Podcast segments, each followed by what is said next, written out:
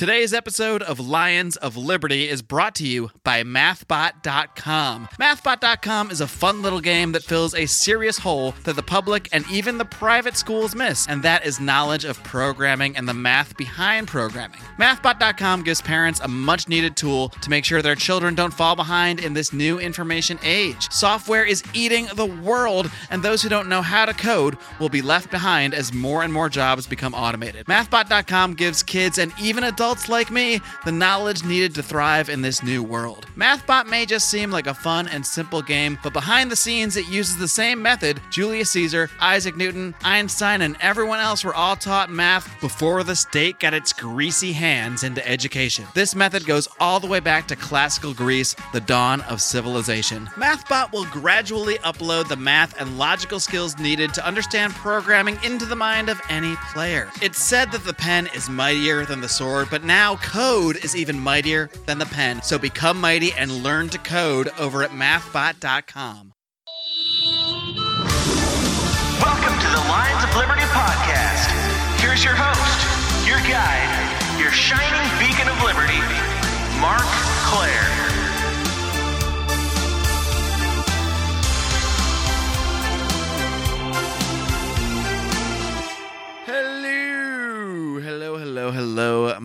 friends in liberty, friends in the quest for amazing conversations about the ideas of liberty. That's what we do here every single Monday on the flagship Lions of Liberty podcast. Very excited to be here with you once again as we approach 400 episodes. It's on the horizon. I have a few ideas about what I'm going to do for that big 400. You're just going to have to stay tuned to find out. I also have a potentially very big interview next week. I say potentially, it is scheduled, it is ready to go.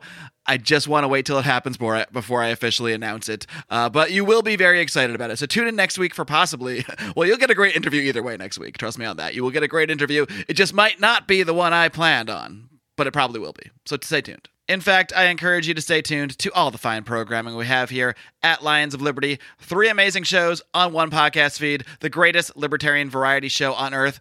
After me on Mondays, you got Brian McWilliams every single Wednesday with his weekly shot of comedy, culture, and liberty on Electric Liberty Land. And wrap up your week with John Odermatt's hard hitting look at the broken criminal justice system on Felony Friday. So much liberty, so much goodness, so much fun. What more could you ask for? Today, I'm joined by the vice chairman of the Libertarian Party. He is also the host of the podcast Nice Guys Finish Free on the Launchpad Media Network. And he recently released a book entitled Profits Are Generosity, Entrepreneurship is Philanthropy The Principles of a World of Minimal Force and Maximum Voluntarism. He runs about 17 Facebook pages and he's a really nice guy. I'm pleased to welcome back Alex Merced. Alex, are you ready to roar? Roar. Which Alex am I talking to? Because I think there's like you know, Well, we- 72 of them on Facebook. We speak as one, but um, Okay. we're all here. The Alex Merced Collective has arrived. yes. So, uh, Alex, before we get into the nitty gritty of your book, and uh, I want to talk a little bit about your time here as vice chair, but first, I really have to ask you about what is up with that high school photo of you that was uh, floating around last month that, that somehow became uh, the profile pic of every libertarian for, for about a week or so. That was the most interesting weekend. That was like I think New Year's weekend. and basically what happened was um, I went to go I always go visit my mom for Christmas, New Year's. So I went there and I saw this old high school picture of me on the wall and I'm like, let me take a picture of that because it's very amusing. So I took a picture of it and I posted on uh, on Facebook, just not expecting anything. And then Brent DeRitter of the North Carolina North Carolina Libertarian Party, he starts encouraging people to post this picture as their Facebook profile. So then eh, it, it caught on like wildfire. A whole bunch of people, like literally, like I was just on Facebook and everybody had that high school picture. And I mean, what was really amusing about it is that there's like this sort of like amulet of the Virgin Mary on it, but it wasn't actually I wasn't actually wearing it. It's a weird amulet my mom glued onto the frame for whatever reason, and Oh, that so that's not even in the actual photo. exactly. So it just caught on because everyone thought it looked like a huge pendant on my neck, and then now people are like using it for all sorts of different memes. And uh, there's actually uh, now a group, Facebook group, Alex said, uh, Dank Meme Stash, where everyone's just taking that photo and just superimposing it on everything. And you know, I loved every second of it. It was just amusing. And it really it did a, it did a lot of a few things. A lot of people who are seeing people their friends change their Facebook profile. They're like, "Who is this guy?" And then they're like, "Oh, he's the vice chair of the Libertarian Party," and that got them to look into the Libertarian Party. Uh, also, a lot a lot of libertarians to friend each other because they saw, "Oh, he has an Alex Merced picture, or she has an Alex Merced picture. I'm going Right. to accept that friend request." So it, it turned out to be a really good libertarian networking event. It was really cool. You know, you never know what silly thing or two can just take off and and take on a life of its own. But uh, you know, it's good. At, any, may, there might be one person someday that you know has a story about how they first became a libertarian because they saw this ridiculous, you know, fo- you know, Facebook photo that people were changing their profile picture to. Who knows? That, that who knows? It's you know, it's the little things in life you never expect. Exactly, and you know, it's, it's hard to uh, it's hard to know what, what's gonna you know take off in that in that sort of way. Uh, that's why I think it's fun to just you know always put stuff against the wall. Maybe put a silly photo of yourself. Have a little humility and see where things go. And it's really hard to uh, to describe this photo, so I will post it if with your permission, of course. I'm sure you're Oh, fine with it at this, at this point do. in the, And the show I- notes for today's show. And that's not even the most embarrassing photo of me out there. Uh, Oh well, now I'm intrigued. Now I'm intrigued. like yeah no i i have no like i don't care if people laugh with me or at me long as they're you know i can get their attention to the ideas of liberty it's all good Alrighty. And uh, before we get into your book here, I, I am kind of curious since you've only been vice chair for oh, about half a year or so of the Libertarian Party. I'm curious what aspect of being the vice chairman of the Libertarian Party do you find the most challenging? Um of basically where i was least experienced in regarding is always like uh, running meetings and whatnot. I feel like i've i'm starting to get more comfortable with just basically taking the gavel and running the meetings during the lnc meetings a little bit more when nick has to step out. Um, i mean i got trial by fire because literally like right after i became vice chair i had to run the national convention for about half hour 45 minutes which was a very you know interesting uh, experience. But that's sort of been the rest of it's been a lot of a lot of fun and i felt very comfortable with it uh, crafting motions, trying to communicate with people to figure out sort of what's needed.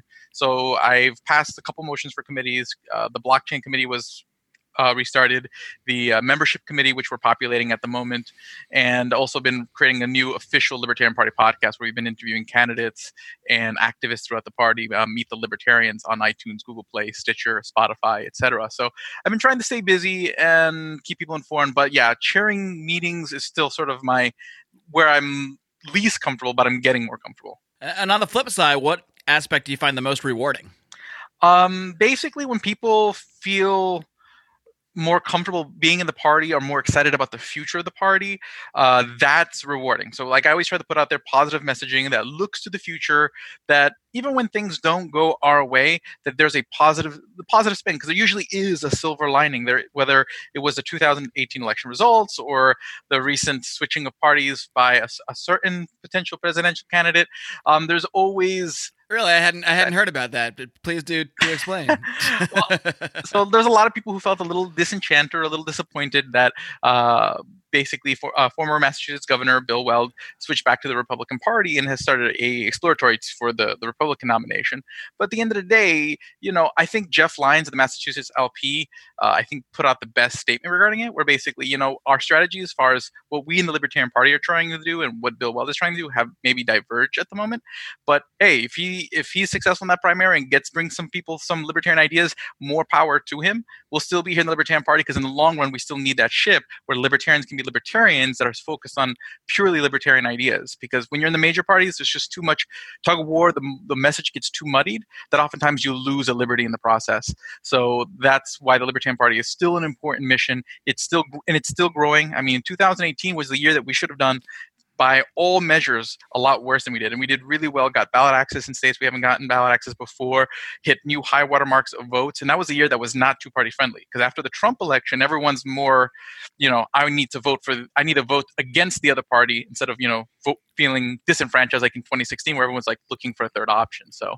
It was a very high voter turnout across the board, I guess, because of, I guess, largely the, the contentiousness, you might say, in, in the country where things have just become so tribal that everyone feels the need to just vote against the other side, uh, which, as you said, doesn't really speak well to third parties. So it does um, show that there has been growth. It just, you know, may have been disappointing to a lot of people to see the numbers come in, but when you realize the context of, of the situation and, and how kind of uh, how against the idea of a third party the that current election and that high turnout is, then uh, you know when you put it in perspective, it does it seems a lot better. Oh, correct, correct. It was a good year. I mean, we got ballot access in New York, which is something we've never done before. You take a look at Larry Sharpe's fundraising numbers, and many of the other candidates' fundraising numbers. There's a lot to be excited about. All All right, well, moving on to other things to be excited about, and that is the book that you recently released entitled, I'm not going to go through the whole title again, but let's just call it Pro- Profits or Generosity to, to keep things short. So, what exactly prompted you to write this book, which uh, in many ways is kind of like the uh, the Alex Merced's libertarian philosophy uh, manifesto, you could say? Correct. It's basically this. I wanted to write a kind of a brief book, similar to like Adam Kokesh did with his book Freedom, but something that was just kind of from my super positive kind of uh pers- my, my perspective a little bit with my spin on it um so it's like a little mini manifesto it's a really quick read like literally you could read it in probably an hour and a half or less um but it basically breaks down sort of the way i look at liberty issues uh a lot of basic libertarian concepts in very quick straight to the point ways where you can really kind of give this book to anyone and they can at least get the idea the, the goal of the book is not necessarily to have anyone who reads it suddenly become libertarian, but at least allow them to understand how a libertarian thinks so they can have more fruitful conversations with libertarians and libertarians can be more fruitfully express their ideas. It's always it's kind of been the goal with everything that I do. Not necessarily to always change minds at that point, but to create better conversations. Um, also, there's a, the, the, second half of the book is basically a collection of many of the quotes I've put out over the last couple years. Uh, a lot of them are useful and quotable. Um, but that was the point of that book to kind of really create a very easy to easy gift for somebody so that way you can say hey just read this real quick you'll learn a lot more about what i think on these issues when i am working on a second book that's going to be more long form called The Libertarian Heart that should be out hopefully end of the year next year. Yeah, and, and something you hit on there um, in your first point when it comes to communicating with libertarians, I think so many often take the wrong approach when um, every single conversation or every single contact with another person about political ideas turns into trying to convert them into a full fledged uh, libertarian overnight, trying to ram the ideas down their throat. And no one is going to really respond well to that for the most part. And I think your approach is, is sort of a much more palatable one uh, to just take the approach of here's what I believe. I'm telling you this stuff to kind of give you an idea of where I'm coming from. I'm not saying you have to agree with it. By all means, even challenge me on it. I just want you to understand my perspective. And then that's right off the bat, people are going to be much more open to your ideas when you approach things that way rather than you're so wrong, here's what's right, you got to listen to me. Exactly, because people people never listen when you tell them they're wrong. The best way for someone to understand is once they understand what you think, even if they don't agree with it, at least that thought process is in their head, and they'll start observing it in the real world. I mean, that's what happened with me. I didn't agree with all these ideas on the get go, but after you know ninth grade, reading Anthem by Ayn Rand, after watching 2020 on Stossel, Ron Paul in 2007, um, basically I started kind of seeing what they were talking about more in my day to day experience, and then it just kind of eventually like clicked full on, full in part. Hey, friends, I got to take a quick pause here to tell you about another great libertarian podcast out there. It's called Freeman Beyond the Wall, hosted by the artist formerly known as Mance Rayder, now known simply by his real name of Pete Raymond. And I got to tell you, Pete is a machine. This guy brings you a new episode of his own every single Monday, Wednesday, and Friday, and he has done some absolutely fantastic in depth interviews. He's had on everybody from Ron Paul to Thaddeus Russell to Phil Labonte, the lead singer of All That Remains, a very diverse group of guests, not always libertarians. He also did a great show with a Washington, D.C insider lobbyist revealing a lot of the dirt that goes on behind the scenes in DC. He has done so many interviews that I have just said, darn, I wish I did this one myself. So I really do want to highly recommend checking out Freeman Beyond the Wall. You can find it over at freemanbeyondthewall.com as well as iTunes, Stitcher, and all those fancy podcatchers out there. All right, now let's get into some of the meat here of the book. First of all, why did you decide to use this phrasing as the title, uh, Profits Are Generosity? Why do you refer to profits as generosity? Because it's not a take I really heard before, kind of in terms of making this argument. Uh, so, you know, where, did you come up with this idea? So, anyone who's followed me over the years knows that, like, I'm very, very economics focused. That's kind of like how I kind of first got involved in the libertarian movement, making a lot of videos about economics. But what happened is that last year there was a whole controversy over rent is theft. So in a response to that, I made a video called uh, "Profits Are Generosity and Entrepreneurship is Philanthropy." Parentheses, rent is not theft. Where basically the premise was that you profits are a good thing. If anything, they help us measure the generosity we're giving to ourselves. Because not only when you have a profit, not only have you provided value for someone else, but there's a surplus to do more with. So, and then plus it allows you to m- better measure the extent at which you're kind of contributing. And what's and the thing is, we always think that generosity has to be one sided, where I give and get nothing back. But the problem is, when you get nothing back, it's hard to measure the addition or the, the new value put into the world.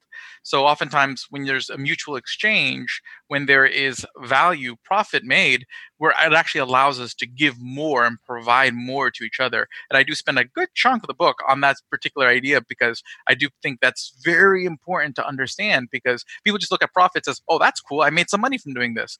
But they don't realize like the really underlying fundamental uh, benefit of of profit, whether it signals people on where we need more people. Like, for example, if I make a profit in one business, that means that's a signal that we need more people doing this okay and then that brings in more people to help do that i mean this is kind of like when people talk about uh, a price gouging and they're like oh well it's unfair that people make so much money after a natural disaster but that profit margin is what incentivizes people to make the effort to provide people with stuff that they otherwise would not have. And that's profit creates generosity in ways that we, we, can't we, we, we can't uh, we can't simulate in any other way. I think I'd actually like to dive into how exactly you define the term generosity, because I'm sure you would receive some pushback from people that would say, well, how is it generosity if you're you know receiving anything in return really. How is how can it be categorized in that way when it's an exchange? You know it's if even if it's a mutual exchange you know why do you put that under the term generosity which i think many people would simply kind of associate with simply giving something away to somebody? Yeah i mean i way i look at generosity is are we making people's lives better? Are we giving people something that they need? And uh, mutual exchange allows us uh, is generous. Um, to that in that in that regard. People are getting what they need. They are going to have more when everything is said and done, more often than not. Like if I give money to a nonprofit, which I do encourage, I encourage charitable giving. The problem is like if I give money to a nonprofit, basically the person who's going to get value is whoever they're giving uh, the benefit of services to. And basically, for me, the measure am I there's basically it's hard for me to measure is the value I'm giving up equivalent to the value that's being provided to those people. So there's actually a possibility that I may have given $10 to a charity, but they only provided $8 worth of value to the end person. So at the end of the day, there was a two dollars of value loss. we that's actually we're actually losing, and that's even worse when government does it because you don't have a lot of the competitive aspects of charities that hold that accountable. Um, but with with a for-profit business, I put in, I pay ten dollars. I might get something that I value at eleven dollars. They have ten dollars for something they might have spent eight dollars or valued at eight dollars. We're both better off. We've both given each other something, and the world now has more than it did before. So to me, that's just the most generous outcome out of every possibility of exchanging value when people directly exchange value. How do you approach the idea that some people, and there may be many people that kind of agree with what you're saying, but then at some point they say, well, isn't there such a thing as too much profit? Just Jeff Bezos really need all of that money, and they'll claim because you know no matter how he earned that much wealth, it's just too much for one person to have when it could be given or redistributed to many other people and enriching their lives. So, what's your response to that concept? Always my thing is that that just totally misunderstands like what happens to all that extra money. Oftentimes, if you're a billionaire or trillionaire, most of that money isn't being used by you. Most of Jeff Bezos' money is being used by everybody else because it's being lent out to other people. It's being invested in other people's companies companies. So everybody else, the rest of society is getting to use that surplus money. It may so be, it's, it's not just stuffed under his mattress, is what you're saying. exactly right. And now people will sit there and say, well, then it'll be stuffed in derivatives. But even like financial derivatives do help companies get money to help people buy borrow money for a house. It's just people don't understand derivatives. So that's why I've done a lot of videos on YouTube about financial derivatives so people can understand their economic role in things because that's also a big area of misunderstanding. Can you give some examples? Because you really do push this idea that business is just better overall, um, not just from an efficiency aspect, but uh, I guess better for both sides of things uh, when it comes to providing services for people that are in need. So, can you give some examples where where business is superior to to charities? Um, and basically the big thing that makes a difference is the di- is the relationship between the value being provided and the value being given up. So um, basically, for example, healthcare. Right now, we have a healthcare system where that relationship has been like if i'm getting healthcare services so i'm the person getting the getting given services i'm oftentimes not the core payer So oftentimes, let's say the healthcare practice is not designed for me. So I'm not getting the full value of it because they're designing their practice to cater to the insurance companies who pay the majority of the bill and the insurance company is catering their services to the employer who's paying them. So I'm kind of completely cut out of sort of the incentive of providing me the most value. So if I were to directly pay, kind of like if I go to McDonald's and I directly pay for them, they cater the whole experience to making me more likely to get the most value out of it. So when I directly pay for something, when there's a direct consumer to producer relationship, there's you're going to maximize value between the producer and the consumer. When basically the person pro- providing payment is disconnected from the person receiving the end service, that becomes less connected and that's often the case with charity. Not that ch- charity is still good because again there is a situation where not everybody can participate in a pay for things directly. There are going to be people who need help. There are going to be people who need support and aid and to the extent charity can catch that but that should be just to catch that element but through business through direct consumer to producer kind of relationship for everybody else we can provide much more value Right. I mean, there is certainly, I think, a disconnect, especially with a lot of the larger charities. It might be a different case for someone that directly goes and volunteers at a you know local charity. But if you're just sending five hundred dollars to United Way, you really don't know where that money is going or who it's helping. Uh, I have no doubt that some of that money does get to people that you know that it does help. Um, but how much of that is going to the massive overhead of a giant organization, uh, to pay people for marketing, to maybe Marvel floors and really nice buildings? It's really hard for you to judge the value that you're receiving receiving and how much is that you know how much of that value you're giving is actually being received by others and you know i guess how much satisfaction you can sort of judge from that kind of thing. Exactly. Like the interpersonal the interpersonal economic calculation isn't as good when you have more direct kind of business enterprise exchange. So again it's still not a bad thing but profits through traditional business entrepreneurship really is philanthropy because when uber Uber as a as an enterprise, uh, you know, is really something that benefited our lives, and that enterprise really is philanthropic to all of us who really hated taxis or just basically walked everywhere because we wanted to avoid taxis, like myself. Um, Uber was a great boon and value to my life, and to me, that's a philanthropic endeavor, and everything else that's made my life better, whether it's Apple's iPhones um, and all the other technology and, and goods and services that have made my life better. To me, that's really a gift, and that to me, enterprise really is philanthropy. So, what happens when profit is removed from the equation? I, I hear a lot of people, uh, especially because I live out here in, in Los Angeles, California. So really, a lot of people uh, that think we should that it's horrific that the healthcare system should in any way be for a profit. It, seemingly at any level is what is what some people would argue that when you know people are only looking out for a profit, they'll say you know one thing you'll always hear is you know they, they'll never try to cure cancer because there's too much money in keeping people sick and treating them for that sort of thing. So what's your response to people that would call for profit to be removed for, from certain industries like that because the profit can lead to, as they might claim, uh, you know corruption and that sort of thing. See, uh, like the point is, are people free to innovate? So, in the situation where you may have somebody who has the facilities to develop the cure for cancer, but doesn't because they're already making money on a, a preventative care or uh, uh, basically not on preventative care, but on treating the disease. So they don't want to cure the disease. Long as somebody else is free to try to undercut them, because if I were wanting to go in comp- competition with them, I'm going to be like, you know what? I can't I may not be able to create a better product to treat the disease. So the only way for me to get that market share is to cure the disease. The idea is a kind of competition. Oftentimes in healthcare, the reason why there isn't as much competition and there is prevention from uh, the cure is oftentimes has to do with a lot of the intellectual property rules. And whether you're pro intellectual property or anti intellectual property, um, I think most people can agree that the current regime of intellectual property, specific, specifically in the US, is oftentimes offers too much protection that it almost create becomes a sort of government barrier and uh, creates these sort of negative outcomes. But it's not because people profit; it's because we can prevent competition, and because long as competition is possible, someone's going to have an incentive to create something better, so that way they can capture the market share somebody else has. Because that profit that they're getting could be mine if I could do something better than them. And what's better than treating the disease? Curing the disease. Problem is, I can't develop that cure because they have the, the they have might have the patent that prevents me from being able to take some of the work they've done and take it to the next step. So I think a lot of that in healthcare has has to do with a more robust discussion about intellectual property.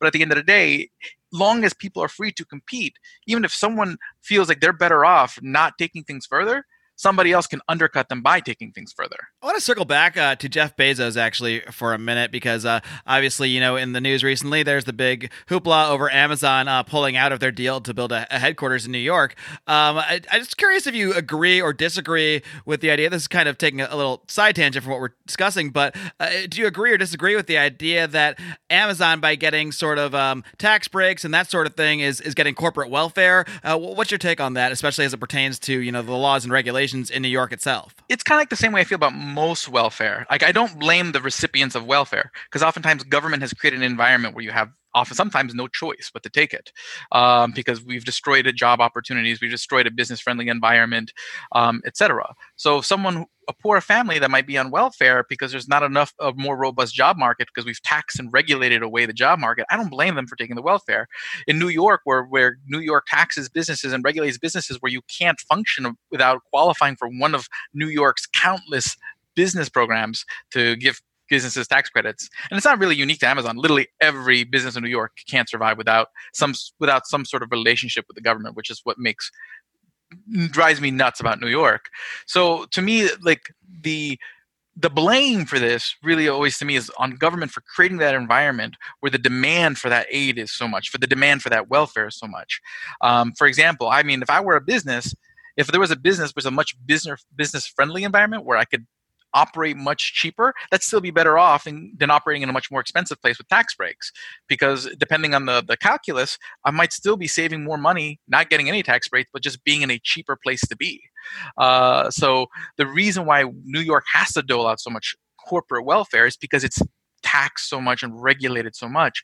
And we don't need to punish Amazon. We just need to roll back New York's government. And then that would fix the problem on both ends. Right. So New York just basically taxes and regulates to the point that to even be a business, you essentially have to seek out some sort of relief. Whereas, really, from, from at least from our perspective, you could just not have those massive taxes and regulations in the first place and not need to be handing out all these special favors here and there. Exactly. And that's why, like, sometimes the left does enjoy having, like, large taxes. Or actually, I wouldn't say even the left. I would just say people who are generally for government management of the economy, they want the high taxes, the high regulation, because then it forces enterprise, it forces every actor in the economy to have to negotiate with government. It gives them that power to strong arm people to micromanage how society works. But as a libertarian, I don't want them to have that leverage. And I don't blame people for when they do have that leverage to do what they got to do to function. But I'd rather just get rid of that leverage, get rid of those taxes and regulations, and create an environment where people can explore different enter- uh, diverse enterprises and diverse business models uh, diverse everything. I mean there's so much that doesn't exist right now that could if basically we got out of the way. Another interesting concept or just uh, I guess phraseology that you put forward in, in your book. It's when you're describing uh, money and, and prices, and you describe prices as vehicles of knowledge. It's uh, another interesting, really take that I hadn't heard before. So can you kind of describe that a little bit? Got it. It's a very Hayekian idea. I think Hayek was uh, one of the the big the big thinkers on the whole idea of knowledge and pricing. But bottom line is a lot of times people want government to to let's say get involved in managing resources. So let's say, oh, we well, the price of gas is going up. Government needs to get involved in making sure the price of gas doesn't go down. I mean, doesn't go up. Problem is, if the government forces prices to stay lower, it can cause what's called a shortage because it's too cheap versus how much is available. Um, so then people buy too much. And the problem is, if you tell people, like this is what happened in California with water, where we tell people, "Hey, don't don't don't use the water," okay, because there's there's not enough water, then everyone uses more water. So the problem is, you can't directly oftentimes dealing with shortages and surpluses through just communicating it actually has the opposite Effect. So because people hear like there's a drought and then they're told not to use the water and then they think, well, I better use this water while I can. Yeah, it's time to grow almonds, which need extra water.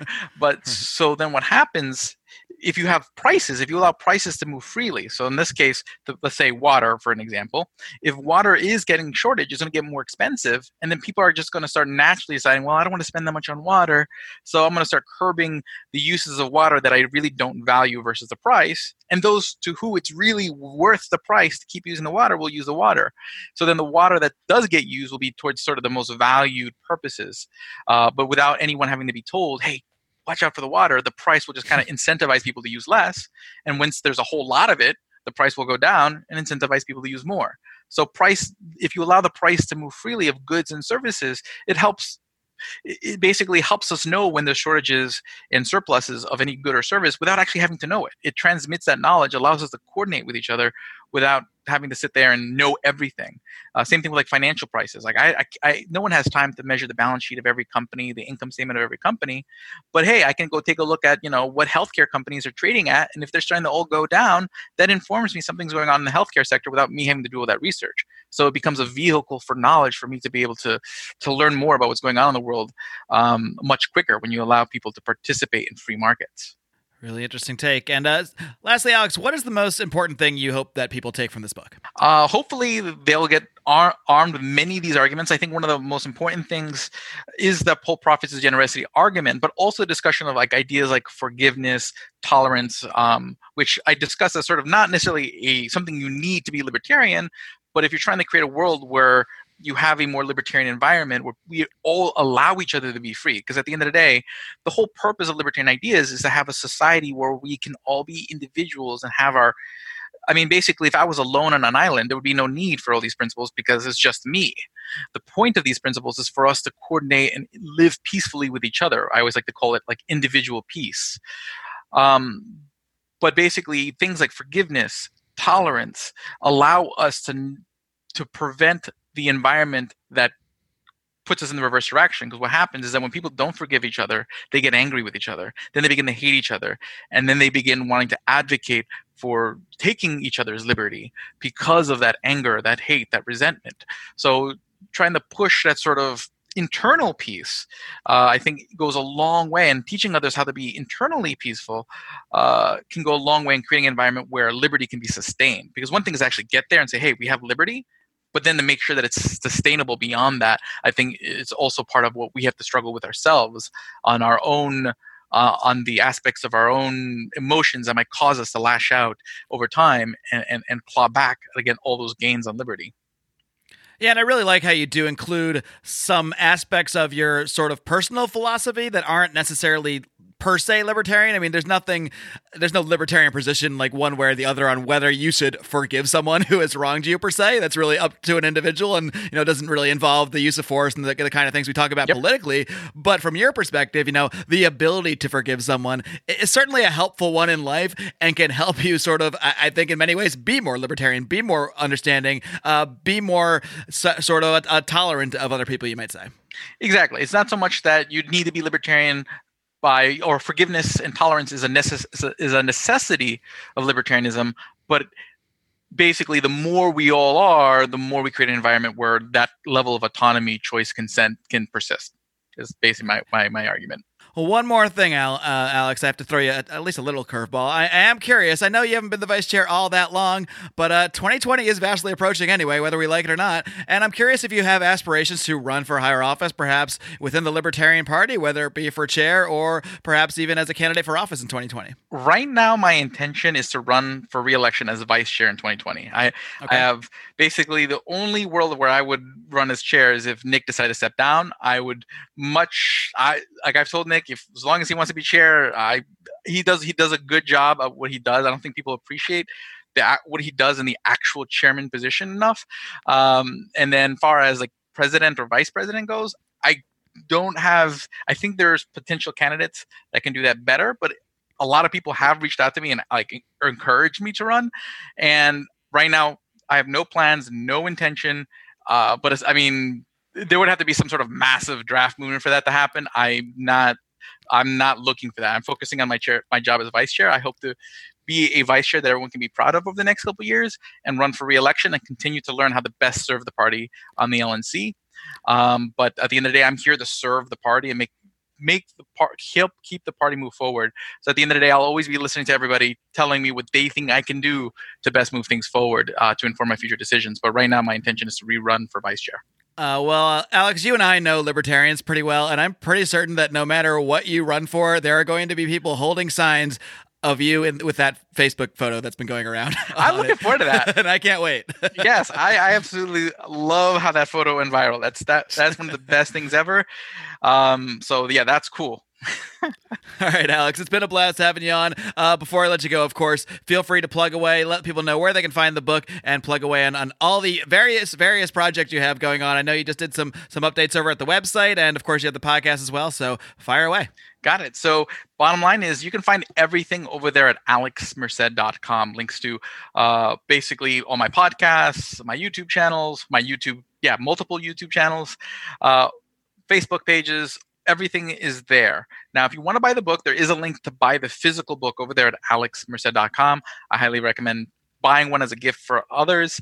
Um, if you want a free copy of an ebook, a PDF of the book, you can go to free ebook.alexmerced.com.